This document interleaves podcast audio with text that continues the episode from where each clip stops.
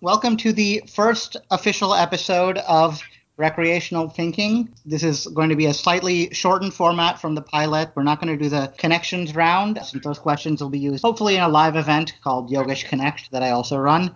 So we're just going to start with the individual round, and then the specialist rounds will have only three questions per round per person as opposed to five in the, in the pilot. All right, so well, the order we go in, it's the order you initially contacted me also happens to be alphabetical order, I think. Uh, Mike, Muffy, Harvey. That's arbitrary, but we're going to stick with it here. So, okay, the first individual question is going to be directed at Mike, and then if he misses, to Muffy, and then if sh- uh, both of them miss, to Harvey.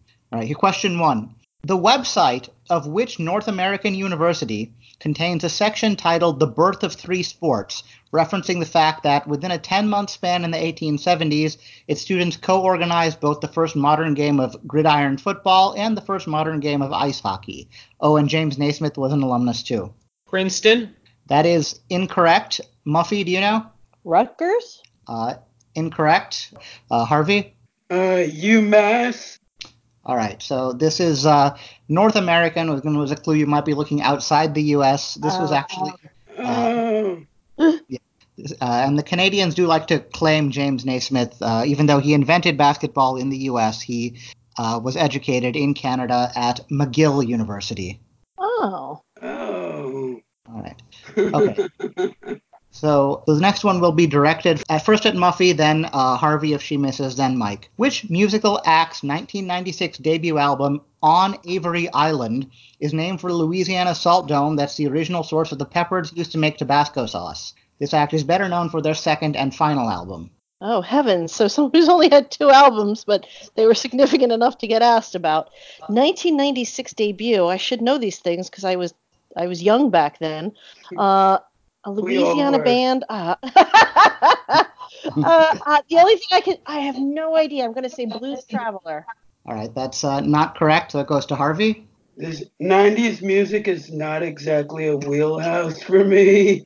Fair enough. Um, yeah, um, I'm just gonna throw out Red Hot Chili Peppers. that would fit with the peppers thing, but it's uh, not correct. Right. Yeah, on, that was just on the theory it's better to guess something. Oh yeah, it def- there's no penalty for guessing. Absolutely.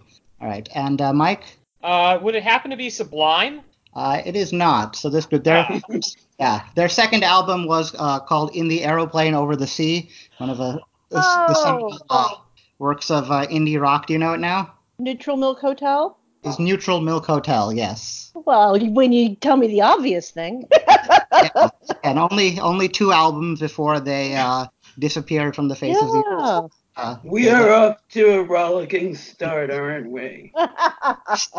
All right, so this one goes first to Harvey. 210 East, 400 South is the address of the main public library in which city? Wait, 210 East, 400 South. So there's no like word like street or avenue after 400. Is that correct? Correct. That's the entirety of the address. 210 East, 400 South. This is just going to be a wild guess. Um, I don't know what city would have street addresses in that pattern. I'm just going to guess Chicago. All right, that's a good guess, but not correct. Mike? I think I've actually been at this location. This would be Salt Lake City. Yeah, so uh, the there are a few cities in the area, but the most prominent being Salt Lake City that have a very unusual grid pattern for addresses. In Salt Lake City, it starts at Temple Square, I believe, and then just a, a grid-like pattern for that. So yes, that is correct. It is Salt Lake City. Woohoo! All right. So first, uh, first correct answer goes to Mike. Uh, next question starts with Mike. What winner of the 2013 Tony Award for Best Musical shares its name with the 1964 novelty single by the Avengers stars Patrick Macnee and Honor Blackman that oddly did not enter the pop charts until 1990 when it rose to number five in the UK? Wow. A Uh, lot, lot to unpack. uh, Billy Elliot. uh, that uh, that is a Broadway musical, but not the one we're looking for. Uh, Muffy. 2013. I'm trying to think. Um. Oh my gosh. Oh, I can't. I can't pull it right now. I'm just gonna say Kinky Boots. So uh, again, triangulating on what would be a popular thing in the kind of the '60s Cool Britannia era, and also the name of a recent musical. It is in fact Kinky Boots. Oh, lucky me. Very good. All right. Question five starts with Muffy. Oh. Right. In the It's Always Sunny in Philadelphia episode, The Maureen Ponderosa Wedding Massacre, which eminent fantasy film director makes a cameo as Pappy McPoyle? Eminent film director in the oh, it's what kind of film director did you say he was again? Fantasy film, no, known for fantasy films. Fantasy films. Uh, heavens! uh, The only person I can think of there would be uh, Peter Jackson. That's a good guess, but not correct. Uh, Harvey, That was gonna be my guess. you you have a bit of advantage going second. The obvious guess to or one obvious So guess. to- now I'm thinking of a movie and I can't pull who the director was. Um, and if I say the movie, that would just help Mike out. So, God, why am I blanking on this dude's name? Um, I'm just gonna say Cuarón. Uh, another good guess, but not correct. Um, Mike. Uh, I don't really have anything here either, so I'm just going to say M. Night Shyamalan.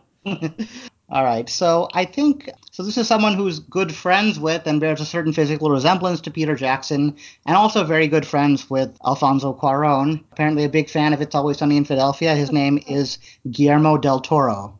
Ah, That's the guy who I was trying to pull, I think, if he's the one who did Pan's Labyrinth. Yes, he is. He did do Pan's Yeah. Labyrinth. But M. Night Shyamalan is from Philadelphia, so that was not a bad guess either. That's that's true as well, and he I think he has been referenced on that show before. I'm not sure if he ever appeared on it. Uh, so six, we'll start with Harvey. Which year's Olympics saw the only usage of the IOC country code EUN? Echo Uniform November. E U N. So today I learned that countries that host the Olympics have IOC country codes. Um, EU. So it would have to be a country that only hosted once. EU. You saying which year's Olympics? Yeah. So that yeah, the country code again. Every every competitor in the Olympics has a country code. It's not just the host. Oh, so are you saying is it the only year that that country competed or the only year that that country hosted? The, it's the only year that that code was used. Okay. Um, and that code is used for competitors, so r- r- I'm just trying to parse what you're asking here. Right. So every competing nation has a specific code that uniquely identifies it. And I'm asking which year's Olympics was the code EUN used for a competitive nation or entity for the only time? Okay, so not for a host nation. That's what I was trying to get at.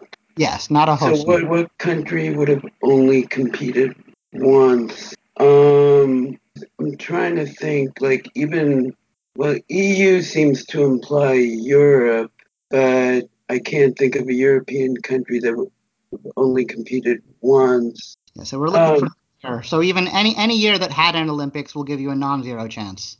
Right, no, I get that. I'm just trying to reason it out which country it would have been because that might lead me, based on geopolitical events, to the one and only year. Like, it must have been a short lived country or a country that was quickly ostracized from the world community.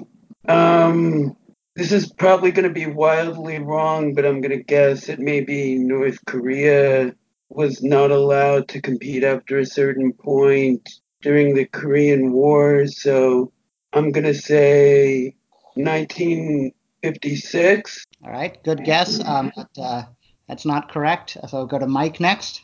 I think since it's an Olympic code, it's in French, not English, and so the E would be for équipe. And if I remember right, the 1992 Olympics had a unified team of the former Soviet republics, so I will say 1992. Right. so yeah, EUN, it did, does indeed stand for Equipe Unifiée, or uh, un, Unified Team, and that was the name of the team representing the Commonwealth of Independent States, which was only in two Olympics, one summer and one winter, and they both were in 1992. So that's correct. Nicely done. Thank you. wow, I, I am in awe. Very good. All right. When do uh, we so- get to our own categories? Just one more round of these. Um, so the first, okay, starting with Mike. The injection of wastewater into the Arbuckle has led to a drastic uptick in earthquakes over the course of the past few years. In which state? I believe the big problem with this one is the state of Oklahoma. So the Arbuckle is a uh, rock layer, and in which uh, wastewater, mostly from oil drilling, has been pumped into, and this has led to a huge increase in earthquakes in Oklahoma. Correct. So you've gotten so far three, and Muffy has gotten one. Uh, last one that uh, will go first to Muffy.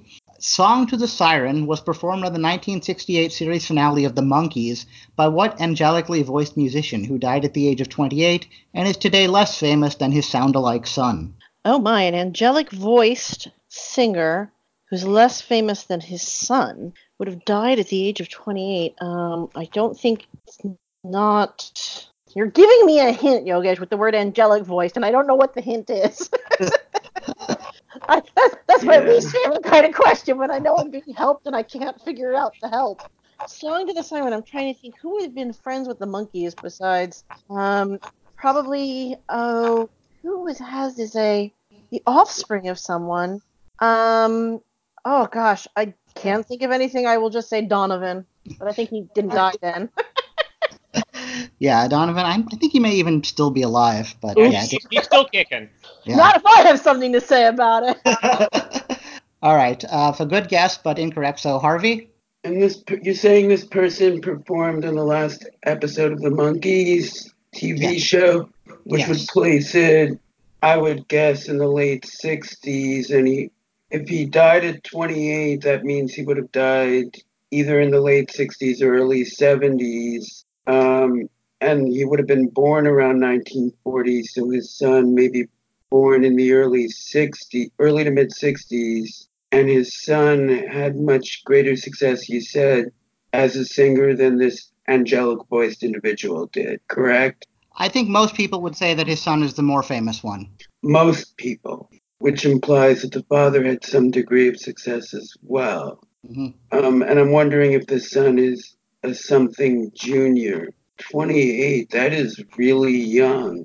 It is. Um, I'm trying to think, like, Jimi Hendrix died really young, but I don't think he was angelic voice. Most people would describe him as, and I don't know if he had a son. Um, are, are you asking for the name of the father or the son? Yeah, the father. Um, although again, in, unless I specify otherwise, usually last names only are acceptable, and it is often the case that fathers and sons have the same last name. Right. The prototypical example being the President Adams's. Um, so you want the name of the dad. Yes. Although if you Oh. give if you give an accurate last name without a first name, I will accept it. Okay. Um, and the son would have would be in the late forties, early fifties now. God, angelic. Um, this is just gonna be a, another wild guess. Um, I'm just gonna um hope that no, even he isn't old enough. Damn it. Uh, so I'm gonna go for Lucky Jones. Jones is your guess. Yeah. All right. Uh, good good guess, but uh, not correct. Mike. I'm not too sure on this either, and I might have some first name confusion, so I'm going to take your offer of just saying a last name. Would it happen to be Buckley? So yeah, it says Muffy. In, so contrary to what Muffy thought, I originally uh, angelically voiced was just supposed to be a description of the voice basically sounding really pretty. It did occur to me later that uh, in the early seasons of King of the Hill, uh, Luann does date someone named Buckley, who then comes back as what's called Buckley's Angel. So I guess that is kind of an unintentional hint. But his son was named Jeff Buckley, and he actually also died very young. Um, but he left behind a recording of Leonard Cohen's Hallelujah, which Right. is uh, an extremely famous uh, recording, has been used in many movies and TV shows. Uh, but his father, who had a very similar voice but died even younger, was named Tim Buckley.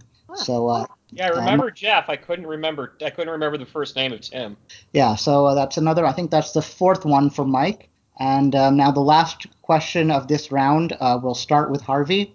All right, here goes. Eli M. Black, CEO of United Brands, the company now known as Chiquita, formerly United Fruit, went bananas in 1975 and pulled himself from the 44th floor of which Big Apple skyscraper, located at 200 Park Avenue overlooking Grand Central. You can give either its current name or the name it had at the time. That would be the MetLife building, formerly known as the Pan Am building. Yeah. So when my uh, when I was born, I believe my father was working there, and it was called the Pan Am Building, but it is now the MetLife Building. So uh, both of those are acceptable. And so at the end of this round, this is these questions are each just um, mainly as a warm up, but we'll count them each a tenth of a point, so they can serve as tiebreakers at the end. But I believe Mike had four, and Muffy and Harvey had one each. So your score is going into the specialist round 0.4 Mike, 0.1 Muffy, 0.1 Harvey. Now, the specialist rounds, these questions are worth two points as a steal, one point if it's directed to you, and we'll rotate. So we'll start with the question directed at Mike, but before he answers, Muffy and Harvey can work together to steal. So if they steal, they'll each get two points. Even if only one of you knows the answer, both of you get the points. If you get it wrong, Mike will have a chance to answer for one point. And Muffy and I can confer when trying to steal. That is correct. You're allowed to confer. Alrighty then. We always right. confer before we steal. That's how I operate as a thief. exactly. honor, honor among thieves. Exactly. All right. So question one directed first to Muffy and Harvey together, and then if they miss to Mike. Quimby, Lovejoy, Kearney, Flanders, and Terwilliger aren't just surnames on The Simpsons. They are also streets that can be found in what major U.S. city on the Willamette River? Oh, I, I would know this one because it's uh, from The Simpsons. Matt Groening grew up in, I believe it's Portland, Oregon. Right. Um, I knew that the Willamette River is in Oregon, and of course, it, it would be a nice shout out by Yogesh to himself to ask a question about Portland. So, so I, um, I'm fully aboard with you on this. All right, we're in agreement. Portland. So yeah, the uh, these are all um, streets I, I hear about or sometimes drive on. Since um, even though I live across the river in Vancouver, I most weekdays I drive into and back from Portland, and that's correct. So uh, two points for each of you. Uh, next Yogesh, question. Um, so I to understand that in this individual round you don't announce what the category is beforehand? Right. Yeah right? I derive them from the uh, the categories you send. Some are directly, some are more indirectly tied to. I, I won't announce beforehand. Um, as it turns out, sometimes you might get unlucky in that one of your specialist categories is also something one of your opponents knows a lot about, and I'm afraid that might happen to you, Harvey, in this game. Uh, that's just. Well, uh, um, I figured with. I think I know which category you're referring to, and I figured that was a risk. But anyway, onward. All right. So the next one will go first to Mike and Harvey together and then to Muffy if they miss. Mike and Harvey. Edenton, North Carolina on October 25th, 1774. Chestertown, Maryland on May 23rd, 1774. Philadelphia, Pennsylvania on December 25th, 1773. These are said to be the dates and locations of three not that famous events known by a certain two word phrase. What city was the location of the most famous event known by that phrase? Mike, or could these be events that were leading up, either events that were leading up to the Boston Tea Party or the Boston Massacre? I, I was leaning towards the massacre. But either way, you're thinking all signs point to Beantown? Yeah, I believe so. Okay, let's go with Boston. All right, you're locking in Boston as your answer? Yeah. Okay. Yeah, I won't. Uh, I won't try and drag it out. These are these the Edentown Tea Party, the Chestertown Tea Party, the Philadelphia Tea Party, and the most famous of those being the Boston Tea Party. So that's uh, two points for Mike and Harvey. All right. This next one goes first to Mike and Muffy, and then to Harvey. On April 6, 1973, Ron Blomberg of the New York Yankees became the first major leaguer to play what position? Uh, be, being an employee of a Major League Baseball team, I better get this one, but I'll let Muffy try, try it as well. I am utterly outclassed in that regard. My goodness. And I do wish that I had chosen a different third category, but go on. uh, it was a, the first time this position had been played in baseball. Yes. Is this going to be, uh, Mike? I will defer to your wisdom. I'm going to say the designated hitter. It would be the designated hitter.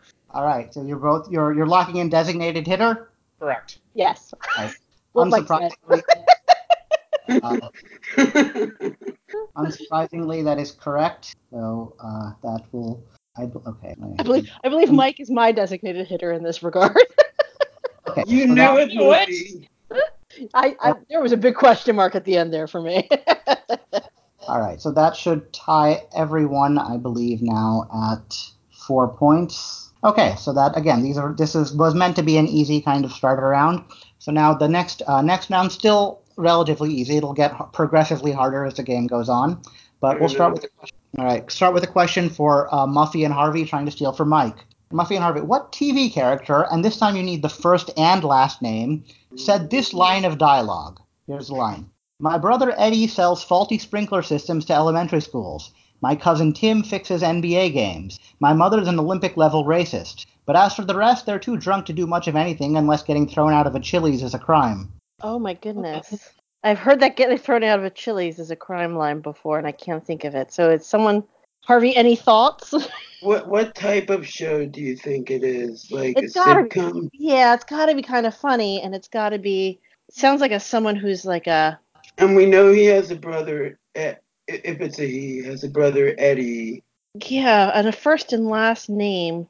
So the Chili's is going to place it, let's say, 90s onward. Um, 90s, early 2000s kind of stuff. and Um, this is someone who has a big family. yeah, big family, and obviously not a, let's say, not a law-abiding family. I Um, mean, getting thrown out of a Chili's does not require the commission of a felony.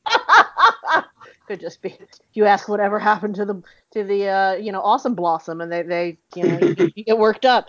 Um i don't know. Maybe is it I'm trying to think of like a sort of no good character. But um, the fact that it's a no good character would rule out a show like Seventh Heaven. exactly. Well, yeah. well yeah not uh, you know in the fictional world. Um how about uh i'm trying to think first and last name required suggests that it's somebody with a significant name um who is Yeah, like maybe the show has the name of the character, one of the characters, or the character's family in its Gosh, title. the only um can't think of and it'd be someone who's trying to be better than their family if they're sort of I don't know. Uh Well, they're setting the oh, bar about- kind you of know low. what? What about my name is Earl? What was Earl's name? I don't know his surname. I said, yeah, neither do I. Earl. Uh, I have no idea. You pick a last name, Harvey. Lucky Jones. All right, Earl Jones. All right. You're locking in Earl Jones? Sure. Perhaps unsurprisingly, that is not correct. I am shocked. All right, Mike, do you know? Well, I'm a little flummoxed myself, and I'm only going to know a first name, so I'm hoping it's going to work. Is this Fat Tony? All right. So the uh, the key one here was, of course, uh, my cousin Tim fixes NBA games. There is a, a tradition Oh, oh, of um, oh, I got it now. yeah, just to, I think it started on the show Homicide. A character named Megan Russert was a relative of the real life figure Tim Russert. Since then, uh, shows have figured out that you can make your fictional characters related to real life people. And this, what was the name of the real life referee being referenced there? It'd be Tim Donaghy. And the the fictional character who is his cousin would be Uh, Jack Donaghy. Oh, Jack Donaghy from Thirty Rock. There you go. All right. So uh, still uh, no harm, no foul on that. Still four points each. And this next one goes to Mike and Harvey trying to steal from Muffy. Arthur Kennedy in Bright Victory. Elizabeth Hartman in A Patch of Blue. John Malkovich in Places of the Heart. Audrey Hepburn in Wait Until Dark. What most prominently connects these Oscar-nominated performances? Other than that they were Oscar-nominated performances, of course. Well, I know that in Wait Until Dark, Audrey Hepburn's character was blind. Mike, any are you familiar with any of the other performances? Not performances? really, but that's a very good guess. Do you want to go with it? I would say go with it. Okay, we'll lock in the characters were blind. All right. Yeah, I think the, the Audrey Hepburn one was a little more recognizable than the others, but yes, that's correct. Uh, successful steal for uh, Mike and Harvey. All right. Next question goes to Mike and Muffy trying to steal from Harvey. There are two distinct types of seismic waves known as P waves and S waves. What in this context do P and S stand for? You need both. Um. Oh heavens. Okay. Mike, thoughts? Uh, well, living in Michigan, we're not exactly earthquake central here. There are Ah. well, thinking about how things move, because there's the kind where what kind of waves could you have? Seismic waves you could have. Um, I don't know, like prolonged and staccato. See, I, I'm wondering if they're actually for Greek letters, that could be true. Psi and sigma. Sigma. That sounds like a wave. or or pi and sigma. Pi and sigma. Yeah, I, I, I, you are my designated hitter, Mike. I defer to you. Okay. we're, we're guessing pi and sigma. You're locked in pi and sigma? Yep. All right. Uh, Harvey, do you have any thoughts? Oh, you're not telling me if they got it right. As I said, it, it Um, was the yeah. question what do the P and S stand for? yes.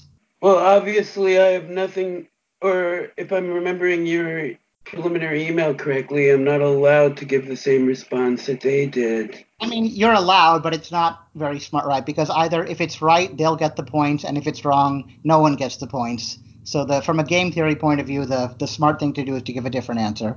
Right. Um, I like their reasoning about the Greek letters. Um, I'm gonna guess psi and sigma. All right. So this uh, the the reasoning about Greek letters was not uh, the right line to go along. These are just in terms of body waves. The first that are sent out are primary waves. Then come the secondary waves. So Oh, the P, That's so boring. the P and S stand for primary and secondary in this context. All I think we all overthought it. Yeah. Too scientific. Again, yeah, you're still in the second uh, cycle of questions, so uh, don't. All right. Uh, next one for Muffy and Harvey trying to steal from Mike. Question: The two, uh, putting aside the 2012 replacement refs debacle, in 2015 Sarah Thomas became the first full-time female official in the NFL. In 2017, she became a head linesman, leading to that position being renamed what? Oh, that's a good question. If it's not a linesman, it must be a, a line judge or a line. Or lines person. That sounds sillier, though. It sounds too obvious, but Uh, lines, linesman, lines person, line judge, line ref, line umpire. I kind of like line judge. Isn't this just an. Anyway, sorry. I mean, they Wheel, hamster wheel spinning in my head. um, what do you think? Line or, or it could be line referee. or um, that might be confusing though if that's separate from like an actual. Well, it might just be a subdivision of referee now. Okay, I I defer Uh, since I haven't I um, haven't um, got anything other than what feels like you know it's got to be a synonym. Actually, um, I like your initial thought of line judge. All right, because isn't that what they call them in tennis or something? I don't know. Um, we'll go with line judge. Uh, you locked it. You're locking in line judge. Yeah, sure. All right, uh, Mike, do you have any thoughts? Um, I'm thinking of the college official. You know, they don't wear a, a number on their back. They have the position, and it's a C, and I believe that's for center judge. So that's what I'm going to guess. All right. So, in fact, the position has now been renamed down judge. Ah. You, you all had the judge part right, but they're judging to see if, uh, I guess, a first down has been made. Um, yeah, that, that sounds more like a command you might give to your dog if your dog was named Judge. But, Down, down, judge, down. All right. boy, judge. All right, and so now this goes to uh, Mike and Harvey trying to steal from Muffy. Which city's historic naval shipyard can be found at the confluence of the Delaware and Schuylkill rivers? Mike, that those rivers are definitely in Philadelphia. I was about to say the same thing. I've been trapped on their expressway several times. My So, parents grew up there, so I've spent quite a lot of time in that city. Yeah, I, I, I would go for it, Harvey. Okay, let's lock in Philly. All right, you're locking in Philadelphia, uh, but yeah, so not that challenging a question, but I did get to show. Hopefully, the audio is good enough that it caught my pronunciation of Schuylkill because I kind of rehearsed that uh, to, to hopefully it sounds somewhat authentic. But yes, that's correct, and uh, opens up a bit of a lead for Mike and Harvey. Yeah, yeah. Well, as a Uh, native Philadelphian, I will just say, oh, you guys, I'm going to give you water. All right, and now um, the uh, the last question of these uh, the easy round. So uh, after this, the first third of the game will be over. But this is from Mike and Muffy trying to steal from Harvey. Local officials are looking into expanding a section of U.S. Route 89 within Glen Canyon National Recreation Area in order to accommodate tourism at what picturesque meander in the Colorado River? Okay, Heavens. if I remember right, uh, being that I went here once by car, I believe this is going to be the Grand Canyon. Okay, so expand Route 89 to accommodate tourism. The Colorado River is the, certainly the Grand Canyon. Yeah. And I know there's like the one road that just goes straight up from Flagstaff, and it uh, that could make sense. So I I, I agree. Okay, we're gonna go with Grand Canyon. Locked in. Grant. All right, Harvey, do you know? I mean, the only thing that strikes me is is Glen Canyon part of um, or somehow associated with the Grand Canyon? Um, picturesque meander.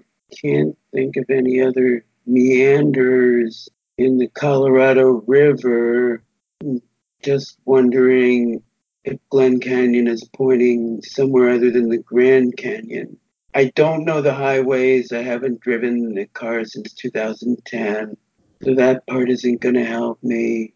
Picturesque meander. And it has to be somewhere between Texas and Arizona, I guess. And I had nothing to gain by guessing Grand Canyon anyway. Just trying to come up with an alternative guess. Right. you can try and work back from the wording. Uh, if you if you know what a meander is, you can try and out a guess based on that.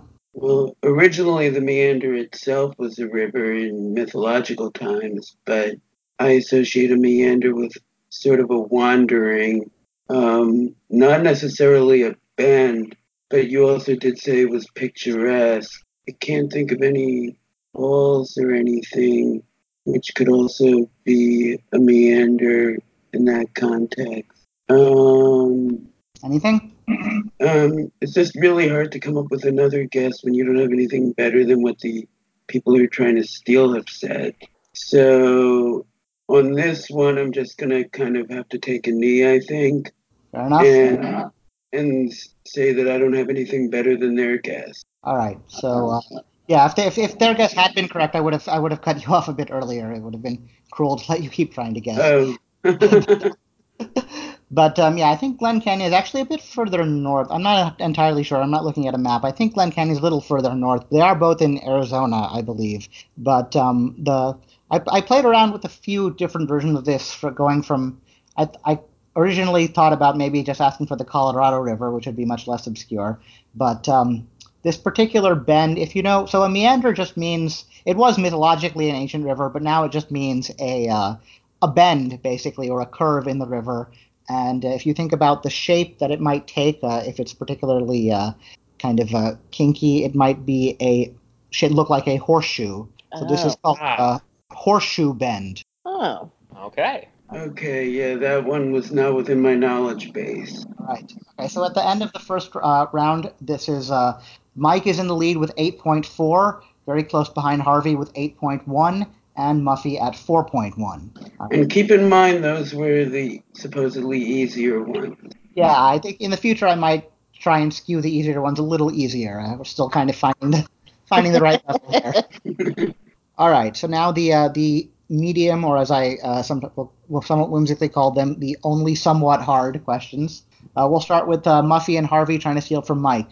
All right, Muffy and Harvey. Soccer official Tofik Bahramov is something of a national hero in Azerbaijan, but in the West he is best known for signaling that the controversial Wembley goal should be awarded to England over the protests of West Germany. In what year's FIFA World Cup did that fateful call take place? Oh, I believe so. If it's going to be England winning and West Germany still exists, um, or uh, so West Germany, The Is wall fell in 1989. yeah. So it's November 1989. So let's see. Our World Cups were we had one, They're quadrennial. yeah. Um, so when was the last it would have been one? last year for the men. So four. No, sorry. Uh, six. Wait.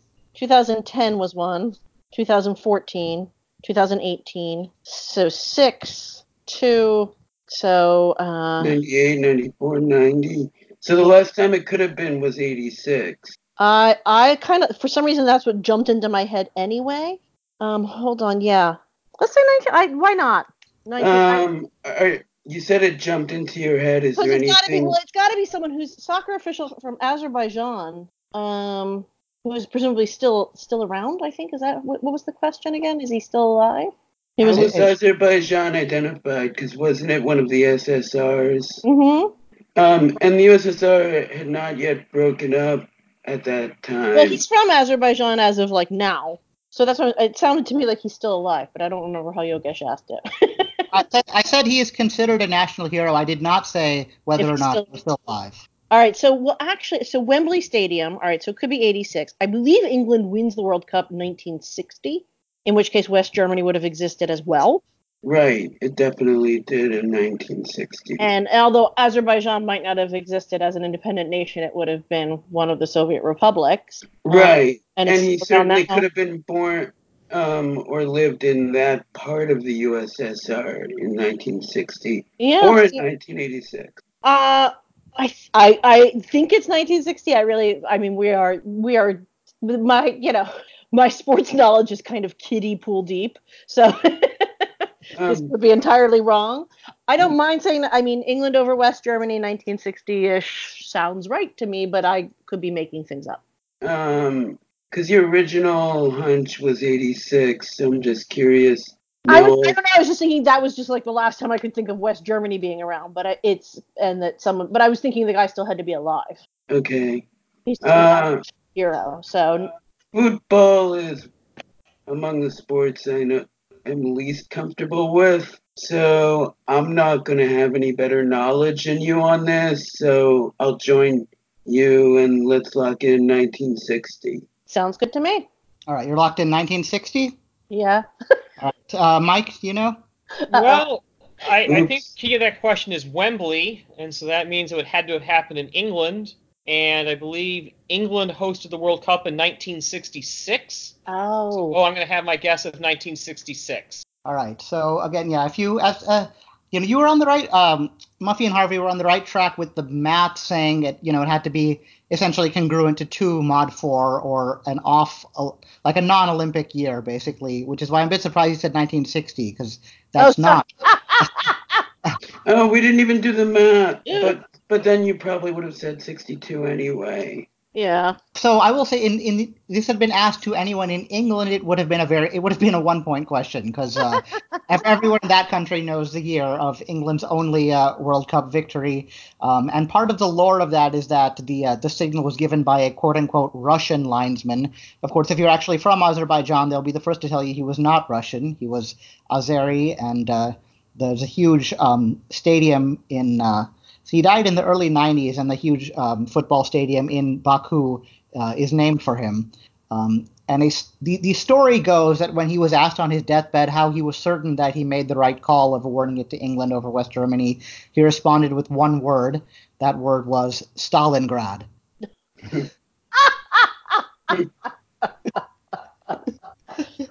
Uh, and the, yeah, the year, the year, as Mike said, was 1966. Um, yeah. So we're up into um, three.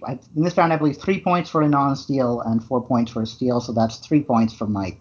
And the next question goes to Mike and Harvey trying to steal for Muffy. Conspiracy buff loves to point out that Congressman Hale Boggs Sr., who served on the Warren Commission and was skeptical of the single bullet theory, disappeared while flying over Alaska in 1972. While we'll probably never know Boggs' ultimate fate, we do know he was the father of what recently passed away newswoman familiar to NPR listeners. Wow, I, I was going to guess that, you know, was this a question you had written before her passing and just it got stuck in there, but the recently written question. Uh, Harvey, I think this is Cokie Roberts. That was the first name that jumped into my mind when you said recently passed. Um, I can't think of any other newswoman who's recently deceased, um, of a high profile anyway. So I would agree with you. Okay, we're going to go with Cokie Roberts. All right. Again, I think maybe, maybe the calibration was a bit off. That this should have maybe this should have gone in the earlier round, but uh, that is correct. Uh, so that's four points to Mike and Harvey. To steal a team name from trivia the other night, that's the way the cookie crumbles.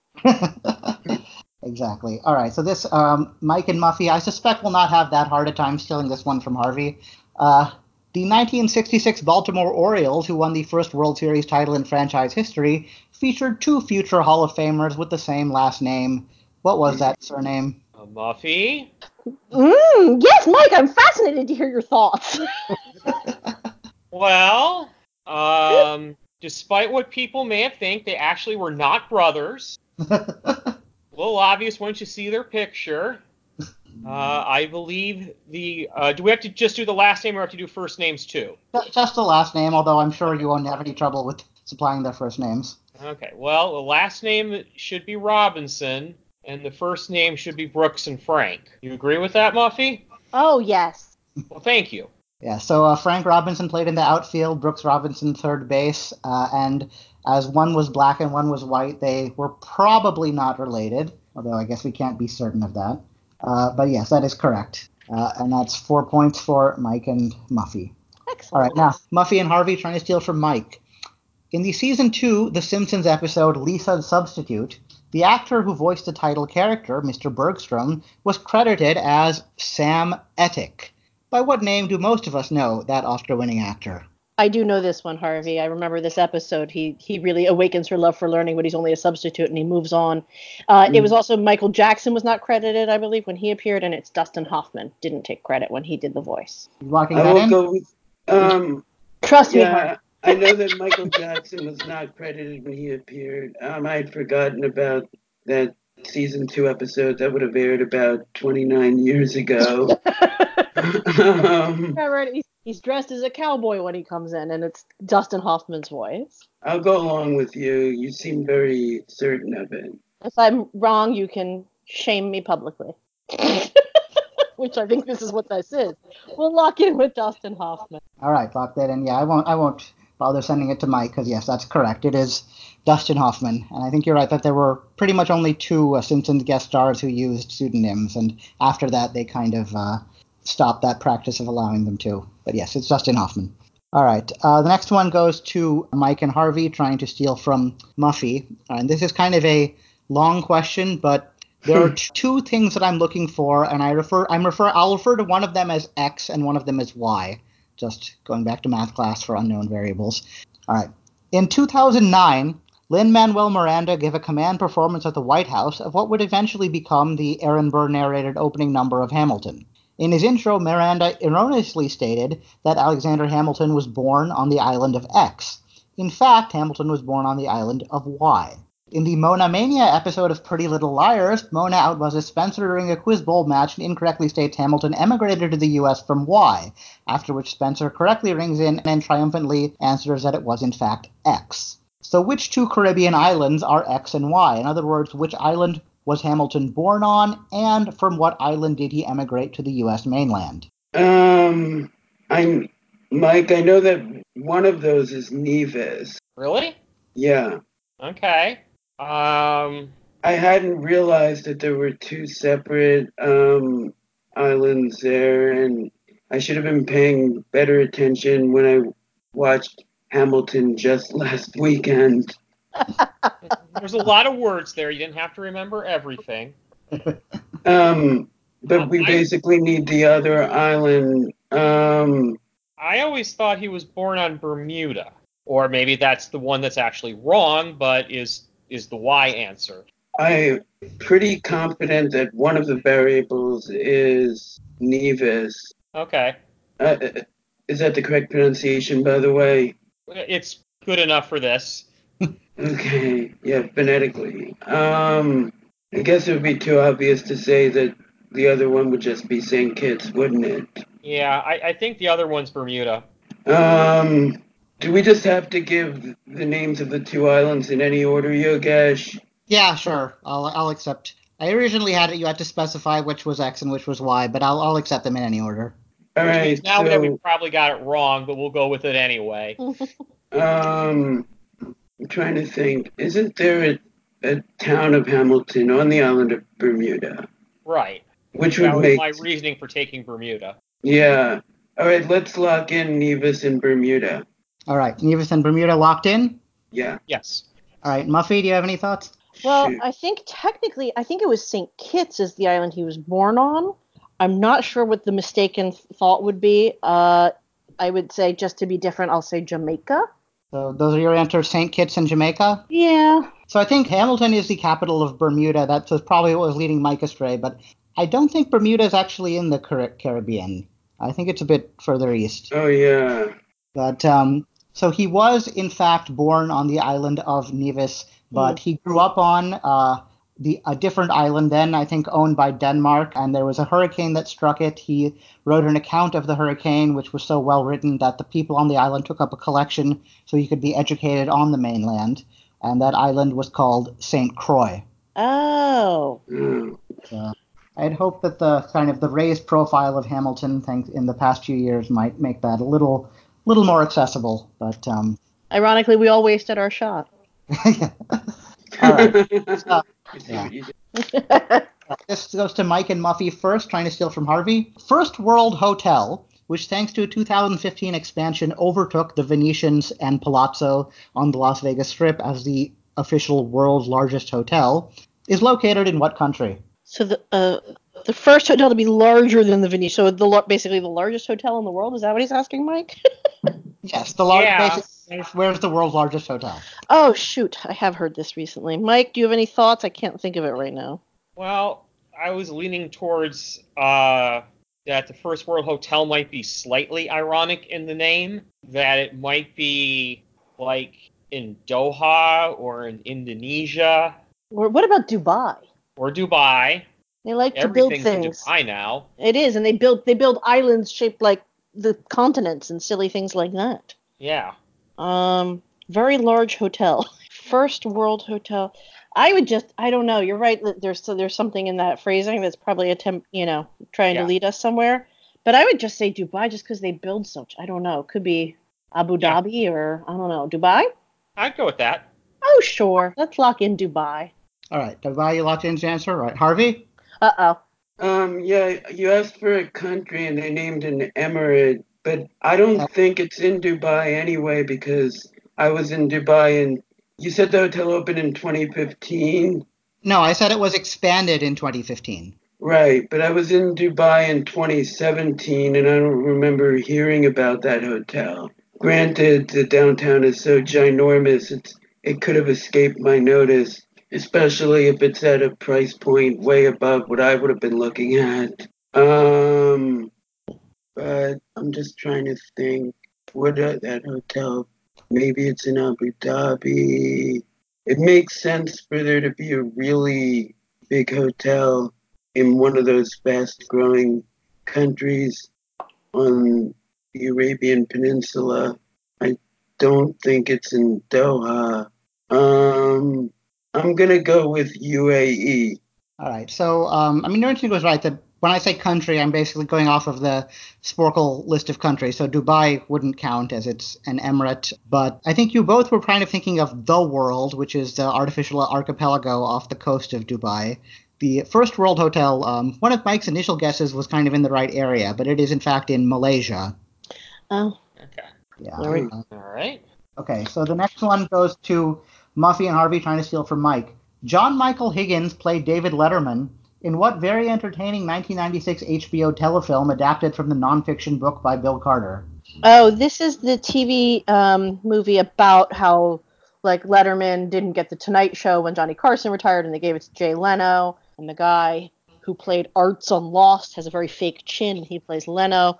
John Michael Higgins plays Letterman. I think Harvey, it's called. I think it's called The Late Shift, but it could be something like the the Late Night Fight or something. I don't know. Late Shift is what came to mind, but I don't know if you've seen it or come across. it. No, um, 90s pop culture is a huge black hole for me. Um, it, it was kind of a dark period when I didn't have a TV.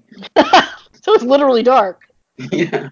What did you do? Sit around and read? Um, Uh, did you read the book? I think it might be the late shift Yeah. because it's sort of the. I- I'm familiar with shift. the event. um, and the late shift makes sense for what such a book could have been called. What was your other Yeah, thought? it's got that. I don't know. It's like the late night. So I think late shift just feels right. Uh, I don't think it was more words, and I can't think of anything else that would work. It's a little bit of a pun. It's a little bit literal. Although the late shift doesn't get at how Letterman was cruelly denied what should have gone to him. well, there's a shift because then he gets a show on a different channel, which had never happened before. All right, let's go with the late shift. Sure, the late shift. All right, so yeah, that uh, you do have to be careful with the wording. I think some people might misremember it as something like the Late Show, but yeah, the Late Shift was the name of both the book and the movie. Uh, Woohoo. these are Da- yeah, Daniel Roebuck as Jay Leno, John Michael Higgins as David Letterman, and I believe Kathy Bates won an Emmy playing uh, Leno's manager, Helen Kushnick. Uh, I am probably the only person who owns that on DVD. I think I own it on DVD actually. Uh, like I said, very. I'm a little more sympathetic to Leno than most people, but uh, it's an entertaining story on the whole. But I believe that has pushed Harvey into the lead, taking it away from Mike. All right. Uh, now the next question goes to Mike and Harvey, trying to steal from Muffy. This one uh, may take a little bit. Of, you'll, you'll take a little bit of time to think, um, or you you may not need it. But uh, if you do, you know, again, not not too much time, but uh, you can take a little bit. The title of which U.S. number one hit song can be formed by taking the postal abbreviation of a U.S. state and then appending the capital of that state. A abbreviation of that state, and then the well, cap. it's not. It's not going to be in Indianapolis. Um, Niobe. It would take too long to go through all the states. Oh, we have um, time. Um, Hi Honolulu is not a real song, I don't think. no, uh, nor nor is Walympia. Um, Nor is or Salem. ah, Nor is w- Meat was O Columbus ever a pop hit? Doubtful. Okay. But we the question doesn't give us any parameters for what time period it was a hit. Um, was it given as a number one hit Yes, the top of the bill number one on the Billboard Hot 100. in some year um, during the existence of the Billboard Hot 100? Right. Um, This is a one. the most fruitful thing would be to quickly think of state capitals that could be the tail end of a name of a song. Right. I wonder if you were onto something with O Columbus, because that would seem to be one of the few that fits. I'm quickly racking my brain to Dover. No. Yeah. It's. Wait a minute. Wait a minute. Um, no. Oh. Medinapolis. No. Unless there was a song that was La Baton Rouge. That's an intriguing thought. I should know this, but Baton Rouge means red what? Red Stick. That would be an odd name for a song. Yeah. Um, although sometimes novelty or kid songs could hit number one. Yeah, but and I don't want to give Muffy like all the time in the world to think of an answer. So, Right. Um, Um, I realize that, but we don't want to um, give up our shot. yeah, but the sooner we answer, the sooner she can't. Uh, Right, there's a trade-off. there is definitely a trade-off. Bill Springfield. God, this is a great question. I don't know the answer to it. Oh, yeah. Well, right. Do you want to go with O Colum? Yeah, at some point he's gonna probably say time anyway. Yeah, so let, let, actually, let's go with La Baton Rouge. Oh, I was gonna say let's go with O Columbus. I don't think I don't. Nothing in my mind is that Columbus has ever been a, a, a number one song. But if you want to go with that, we can go with that. Um, because it's obviously something older. I'm thinking. Yeah, Um, yeah. Let's just go with that. All right. We're Which one are you? all right, we'll go with O Columbus and Mike. Yeah. Okay. You're locking Columbus? Yep. All right. Well, that's a very creative guess. I'll tell you in a second whether it's right. But Muffy, your thoughts? All right. Uh, So I'm trying to think of state. It's obviously got to be something that you, um, usually like a state abbreviation with a vowel, right? Um, uh, but it, I can't. It's not M- M- M- Boston. And as, as they noted, you did have all the time they were thinking to think as well. So I know. So I'm just going. Uh, I'm gonna say. Um. Uh. Well. Um. me Augusta.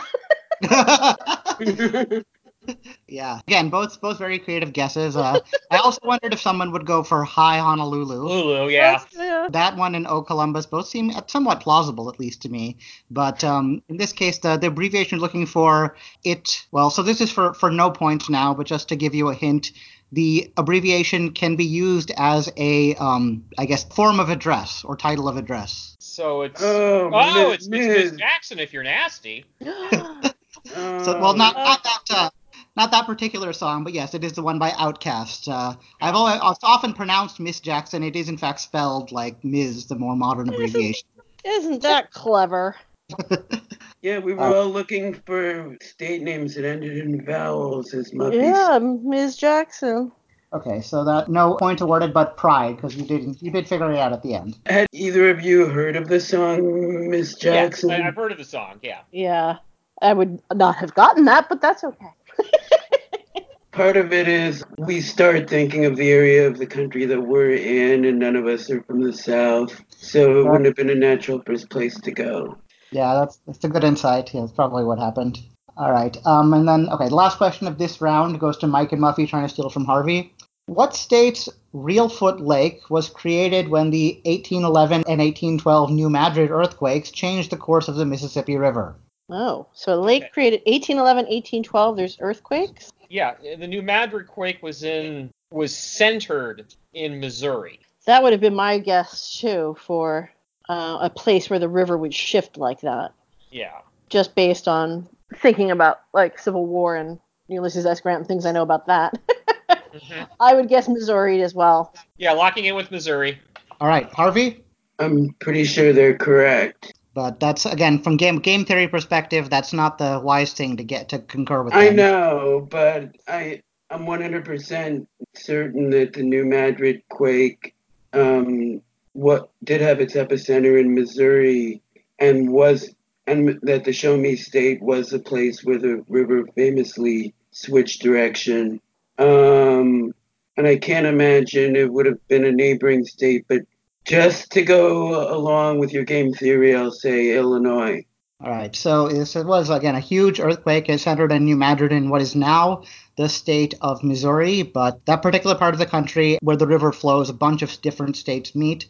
The lake was actually created in the state of Tennessee. Oh, So that at the end of the medium round, there's been a slight shakeup in score. First place now is Harvey at 20.1, very close behind Mike at 19.4, and just a little bit behind them, Muffy at 16.1.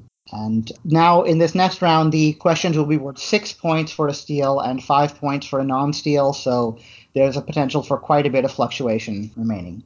All right, now these are supposed to be the hardest rounds. Um, it seems like the previous questions were already a bit challenging. So uh, I don't know if I What is- trust your, your estimation of what's hard or easy. I shouldn't have thrown away the last question so easily. I should have thought more about states adjoining Missouri, but it is what it is. sometimes overconfidence can get you in those situations. All right, this question goes to Muffy and Harvey trying to steal from Mike. 2019's The Squirrel Who Saved Practically Everybody is the most recent book credited to what famously reclusive The Simpsons writer, who also created fictional sleuth Frank Burly and who has long been rumored to not actually exist. Oh. Famously reclusive what writer?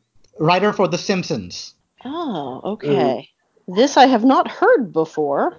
Um, writers for The Simpsons, someone who's been around for a while and writing Yeah. something in 2019.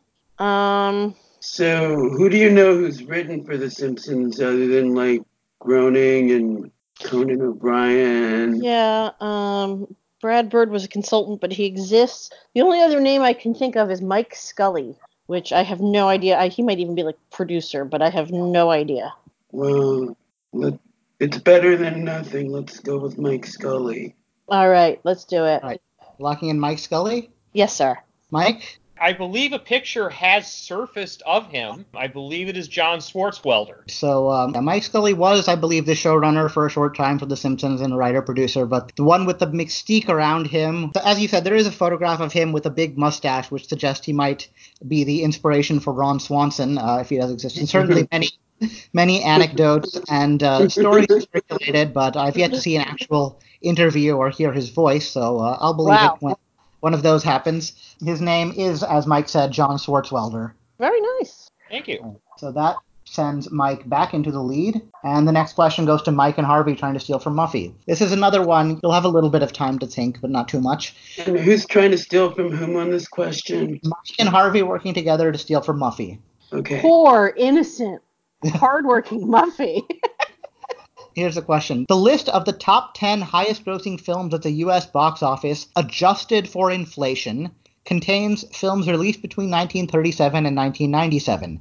Two of those films came out in the same year, and in fact competed against each other for the Best Picture Oscar. Name both. You know, Mike, my first thought is 1939, The Wizard of Oz and Gone with the Wind. That that's what I went for right away. Um, some of the other big blockbusters that come later weren't nominated for awa- Academy Awards, so I would go with that answer. Okay, let's lock it in. All right, you're locking in Gone with the Wind and The Wizard of Oz. Yeah. All right, Muffy. Um, that was actually my first instinct as well, just given the idea of 1937. But I'm going to go just even adjusted for inflation. I know Gone with the Wind is probably the top because it was also in like theaters for like years.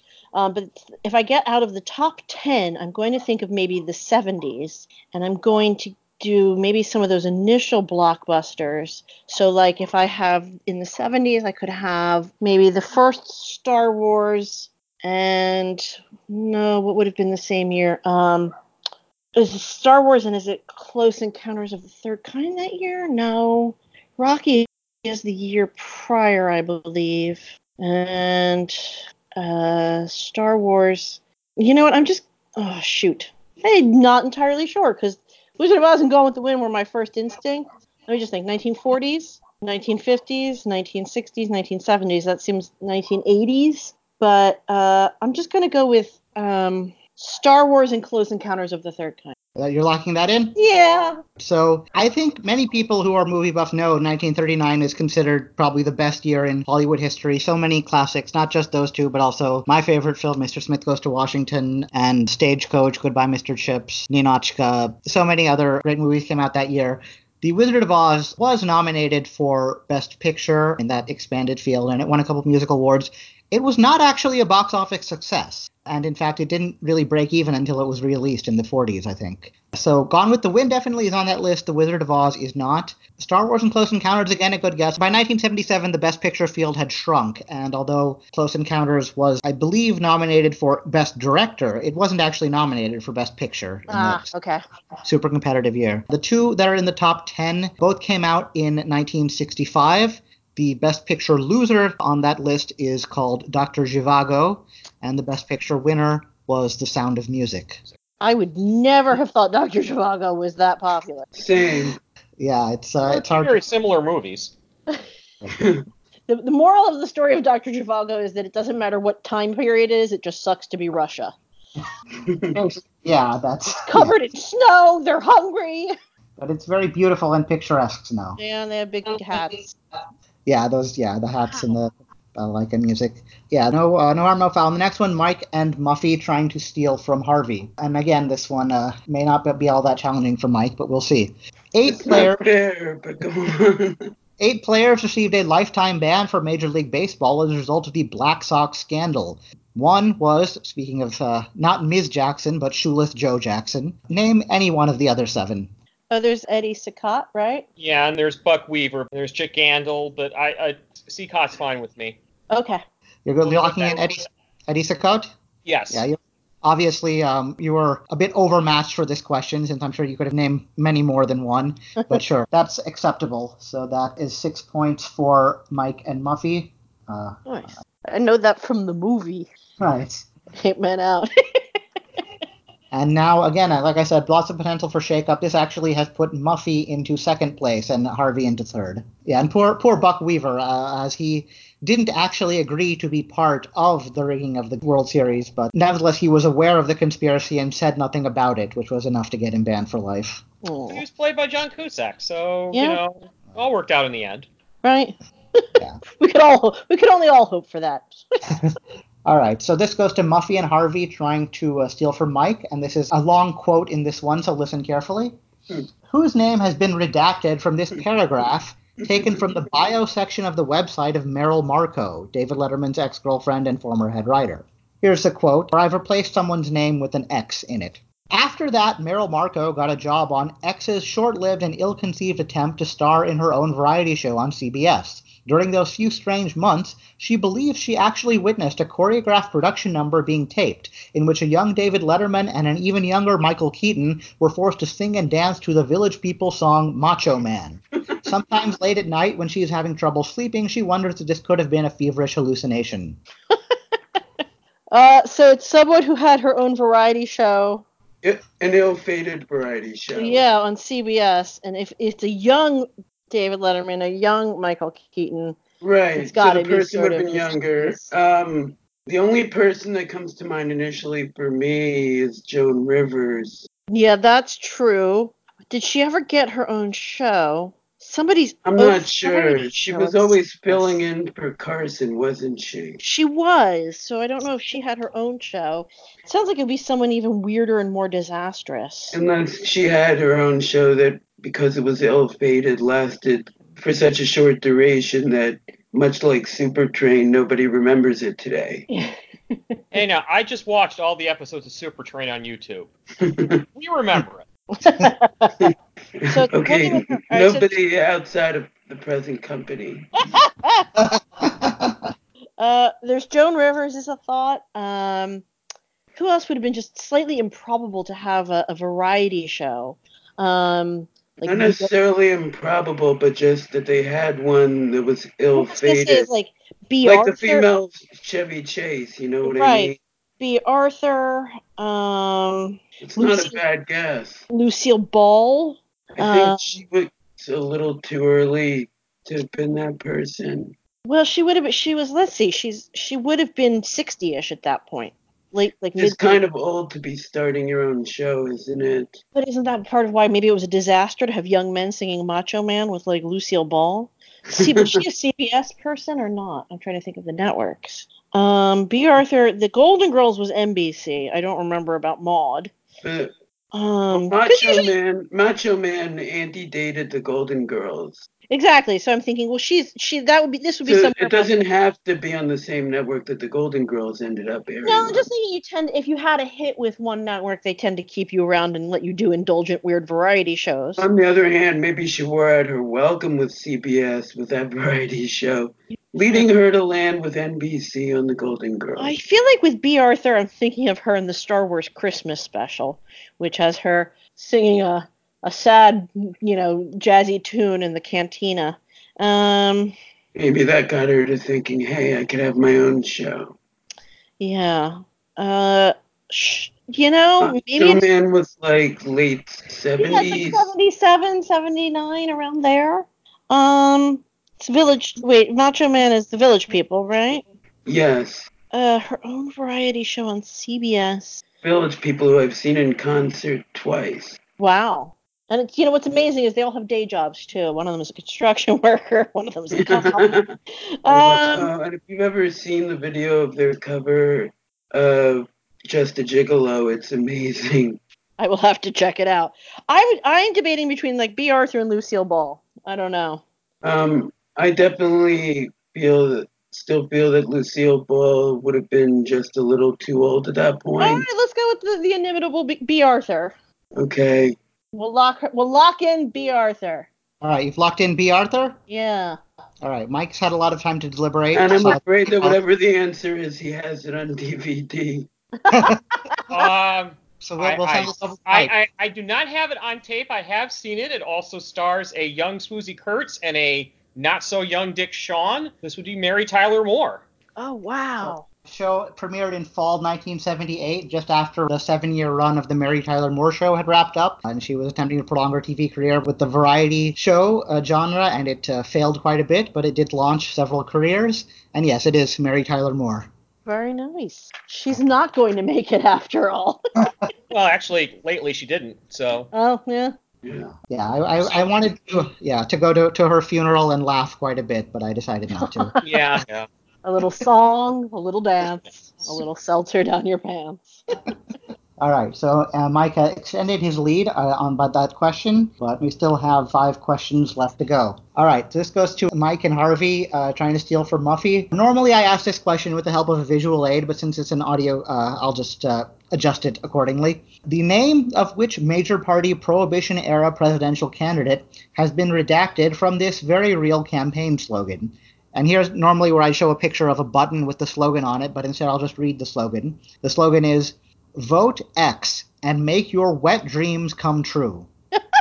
Oh, I've heard this. So it's It just- somebody who would be have been for repealing prohibition. I, I I don't know if that's if that's a MacGuffin on this question or not. Um, What uh, what other meaning do you think wet dreams could have in this? I think context? just the prohibition, just meaning it was that air. I mean, that he ran between, you know, in the in the twenties, Yeah, and it was somebody who wanted to repeal it. right. Well, that's what I was saying, but then you said um, that I might have been misdirected in thinking that. Yeah. Um. So my question to you was, can we think of what other context wet dreams might have been used in? No, I it's I I think it was pretty much only for prohibition. Uh. Which still gives us a period of what were the endpoints like? 19 to 1990. Did it start around 1919 or 1920? Yeah, around there. So we're looking at Al Smith. Like it wasn't going to be FDR, obviously. Right. Um, he had other things he was able to run on. Um, so Coolidge was running for re-election, so it wouldn't have been him. Yeah. Um, who who was the Democratic nominee in 1924? that was Al Smith. I thought that was 28. Or that could be 28. Um. Was it Curtis in 24? Am I misremembering? uh, just the idea is Curtis and Smith are both in that in that era. And they seem more likely than Hoover or Coolidge. I'm thinking. Yeah. And not to play the stereotype too much, I would lean towards Al Smith Because of the New York connection. or more the Catholic connection to get your Irish vote back. Ooh. Um. And we just need to give the name, not the year, right?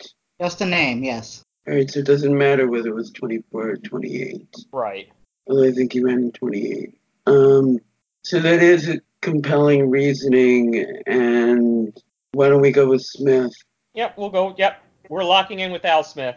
All right, locking in Smith. Uh, Muffy, do you have any thoughts? Um, I'm my thoughts were very much in the same vein as theirs, but um, I thought of Al Smith. I thought of uh, I don't know why this name came to mind. It might be later. I was going to say Alf Landon. All right, is that your is that your guess? Sure. All right, I think Alf Landon ran in 36. Six Correct. against FDR. Yeah, and his his daughter Nancy Kassebaum was later a senator from uh, Kansas. Yeah, 24. I think you were. I believe that was Harding versus Cox, which was interesting because they were both from Ohio and both newspapermen. Uh, an odd coincidence. 28, um, as well. Wait, no, Wait, 24 wouldn't have been Harding. no, no. You're right. You're right. That was 1920. 1920 was Harding versus Cox. I'm not sure who 24 was. Maybe John Davis. Uh, was that when FDR ran as his running mate? Maybe. Maybe. Yeah. Yeah. Okay, but anyway, 28 Hoover versus Smith. Um, also, Smith is just a good thing to guess if you're uh, just want to make a wild guess, and it is it is in fact correct in this case. Mike and Harvey had it. Uh, Nice. Al, vote Al Smith and make your wet dreams come true. Was the slogan. All right, that puts Harvey back into second place. Okay, uh, this next one goes to Mike and Muffy working to steal from Harvey. As a publicity stunt, in 1951, St. Louis Browns owner Bill Veeck sent a 3 foot 7 inch little person named Eddie Gaedel up to bat in a major league game. Gaedel, who unsurprisingly walked on four straight pitches and then was then replaced by a pinch runner, wore what non standard number on his uniform? Uh, Hmm. Muffy, I think this is one eight.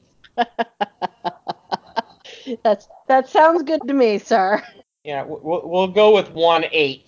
All right, yeah, I won't. Uh, uh, obviously, extremely politically incorrect by today's standards, but uh, it is. I believe if you go to Cooperstown in the Hall of Fame, this uh, uniform is on display, and the number on it is in fact one over eight. There you All right. go. All right, that sends Muffy back into second place. Thank you, Mike. You're welcome. I appreciate you, except when you steal from me.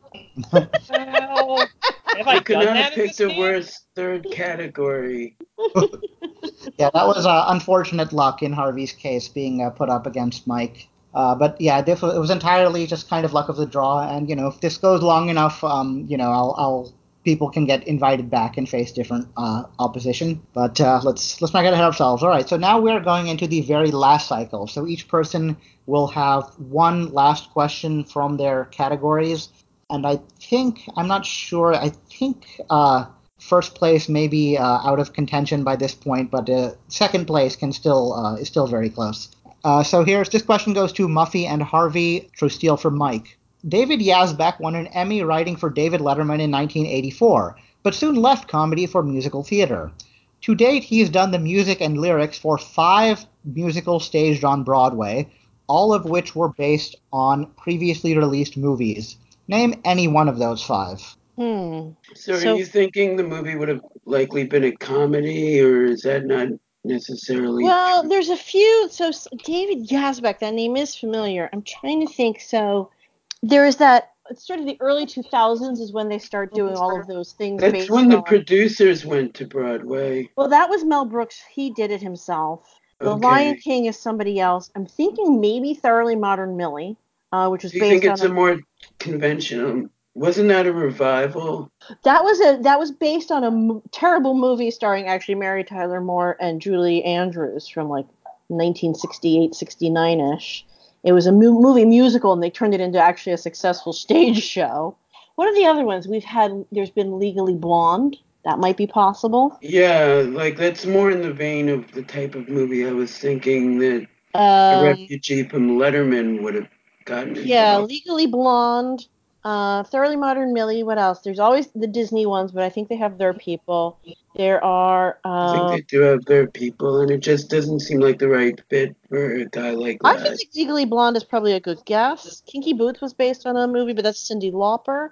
Uh, and Kinky Boots it was already a correct response earlier in this exactly. Let's see what else are other big Broadway musicals that have been based on previously released material.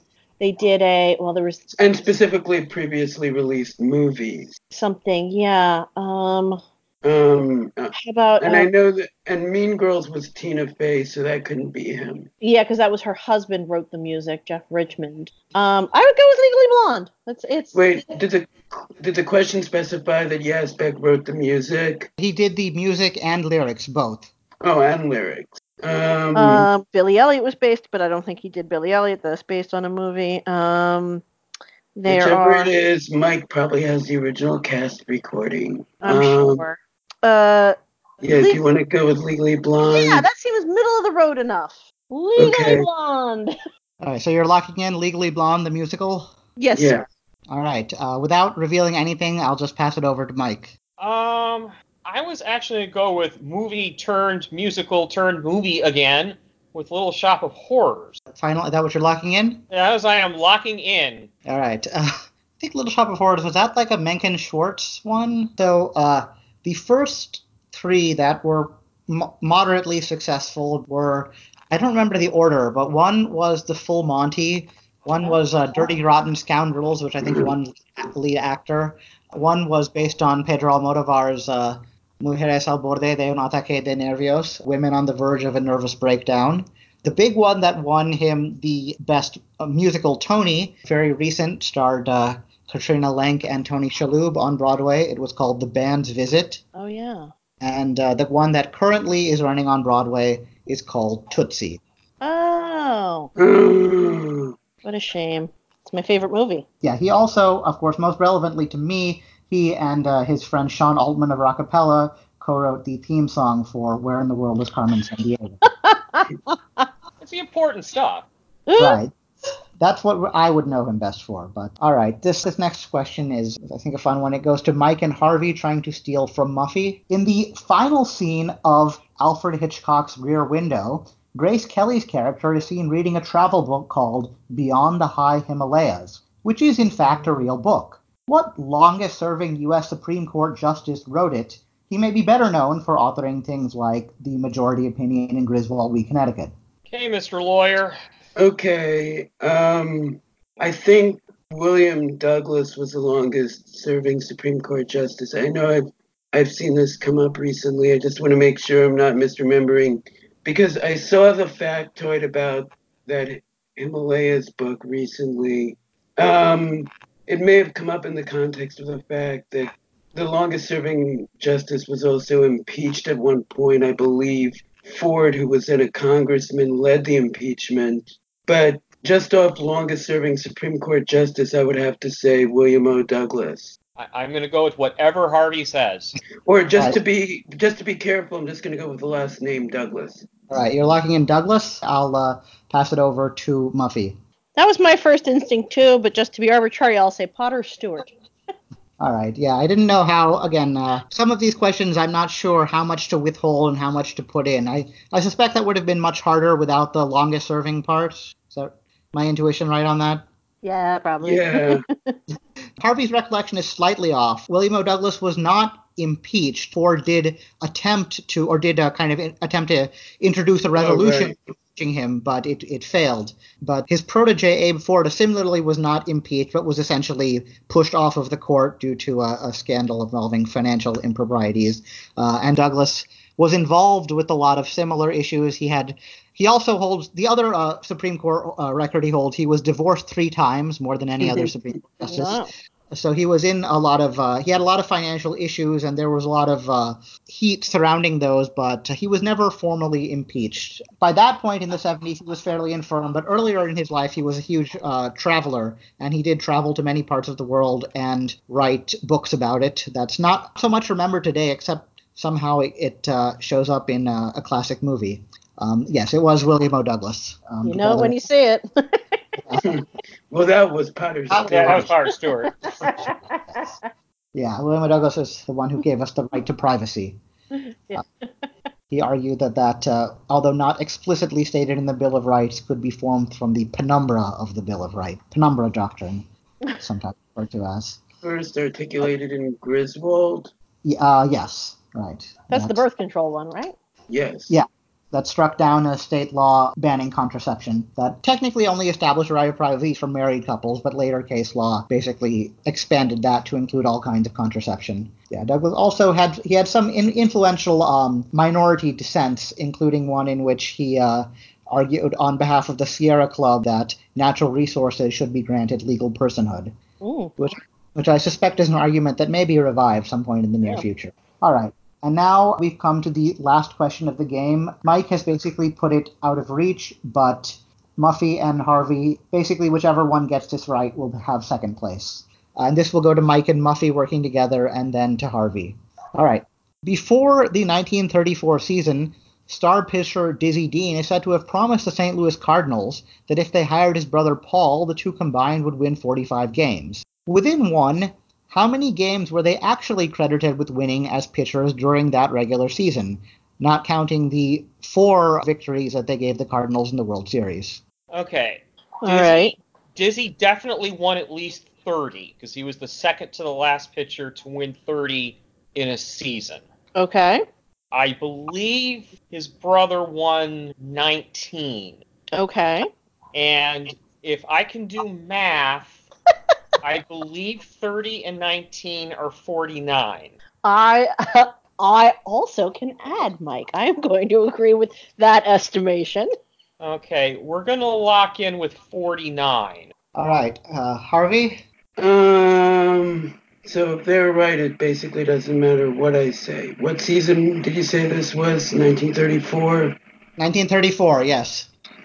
Okay. So the first thing that I'm wondering is, was that the year that Dizzy Dean won 30 games? But if it wasn't, then that would be a really obscure question.